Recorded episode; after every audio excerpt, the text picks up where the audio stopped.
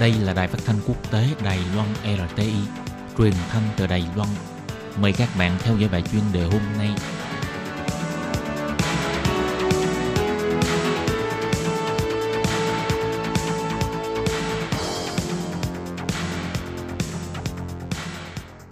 Thúy Anh xin kính chào quý vị và các bạn. Chào mừng các bạn đến với bài chuyên đề ngày hôm nay. Chuyên đề hôm nay có chủ đề là Quốc tế quan tâm đến biểu tình chống đạo luật dẫn độ, nền dân chủ tự trị và địa vị kinh tế của Hồng Kông khiến nhiều người lo ngại.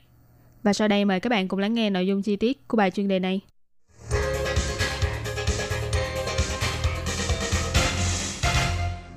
Việc chính phủ Hồng Kông đưa ra quyết định sửa đổi đạo luật dẫn độ để gặp phải sự phản đối quyết liệt của người dân Hồng Kông, khiến hơn một triệu người dân Hồng Kông xuống đường biểu tình vào ngày 12 tháng 6.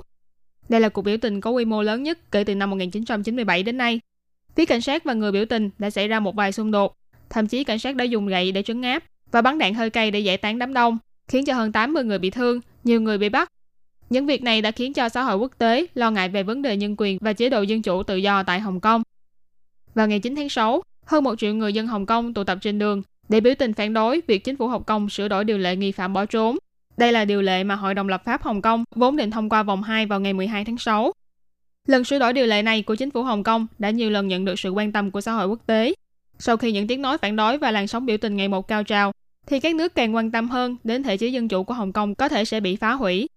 Chính phủ các nước như Mỹ, Liên minh châu Âu EU, Đức, Anh, Canada, Úc và Nhật Bản đều lên tiếng bày tỏ khen ngợi và ủng hộ người dân Hồng Kông đã dám đứng lên để giành lấy tự do và quyền lợi của mình, đồng thời kêu gọi chính quyền Hồng Kông và Bắc Kinh hãy tôn trọng quyền lợi đấu tranh và tụ họp trong hòa bình, gia tăng thêm đối thoại với người dân, tránh làm cho tình hình càng thêm căng thẳng.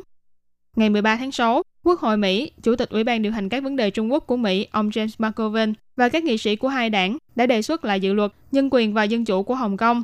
Luật này sẽ xem xét lại tình hình thực thi thể chế một nước hai chế độ tại Hồng Kông để đánh giá khu vực này có thực sự đạt đến tiêu chuẩn của một khu tự trị hay không.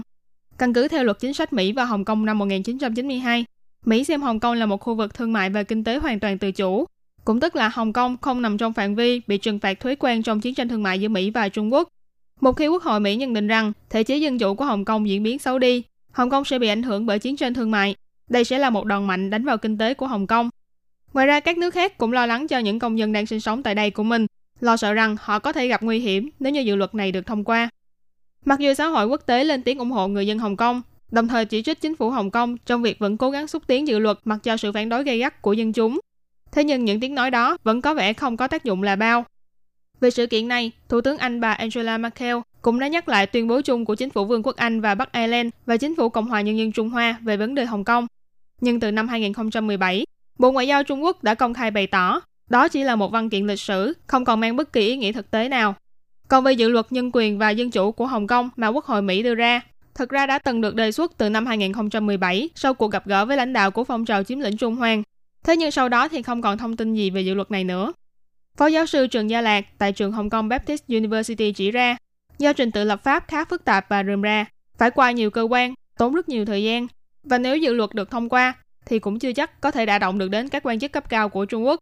Vì thế người Hồng Kông cũng đừng kỳ vọng quá ở những sự ủng hộ từ bên ngoài. Còn về phía Đức thì đã chuẩn bị sẵn, nếu như chính phủ Hồng Kông vẫn một mật thông qua dự luật này, thì Đức sẽ hủy bỏ hiệp định dẫn độ với Hồng Kông. Đây có lẽ là một biện pháp có hiệu quả hơn trong tình thế này. Giáo sư Lâm Hòa Lập của trường Đại học Trung văn Hồng Kông phân tích trên đài CNN rằng sự đối lập giữa ý chí của người dân Hồng Kông và chính phủ của ông Tập Cận Bình càng lúc càng gay gắt. Ông Tập Cận Bình đang trong thế lưỡng nan. Một mặt là nếu như biểu tình tiếp tục, kinh tế Hồng Kông và Trung Quốc sẽ bị ảnh hưởng nghiêm trọng. Mặt khác, nếu như cuộc biểu tình này không được xử lý ổn thỏa, chứng tỏ ông Tập Cận Bình thiếu năng lực lãnh đạo, có thể sẽ gặp phải nhiều phê bình hơn nữa từ trong chính nội bộ đảng của ông. Tổng thống Mỹ Donald Trump thì phản ứng khá cẩn thận trong sự kiện lần này. Ông Trump không tỏ ra lập trường mà chỉ nói rằng ông hy vọng và cũng tin rằng mọi việc sẽ được giải quyết. Gần đây ông Trump liên tục đưa ra những tin tức cho rằng có thể sẽ đạt được thỏa thuận trong chiến tranh thương mại giữa Mỹ và Trung Quốc. Trước thêm diễn ra hội nghị G20 vào cuối tháng này, có lẽ việc ông Trump tỏ ra thận trọng chính là hy vọng việc đàm phán thương mại có thể diễn ra suôn sẻ và thuận lợi như dự kiến. Các bạn thân mến, vừa rồi là bài chuyên đề hôm nay do Thúy Anh biên tập và thực hiện. Cảm ơn sự chú ý lắng nghe của quý vị và các bạn. Thân ái chào tạm biệt và hẹn gặp lại.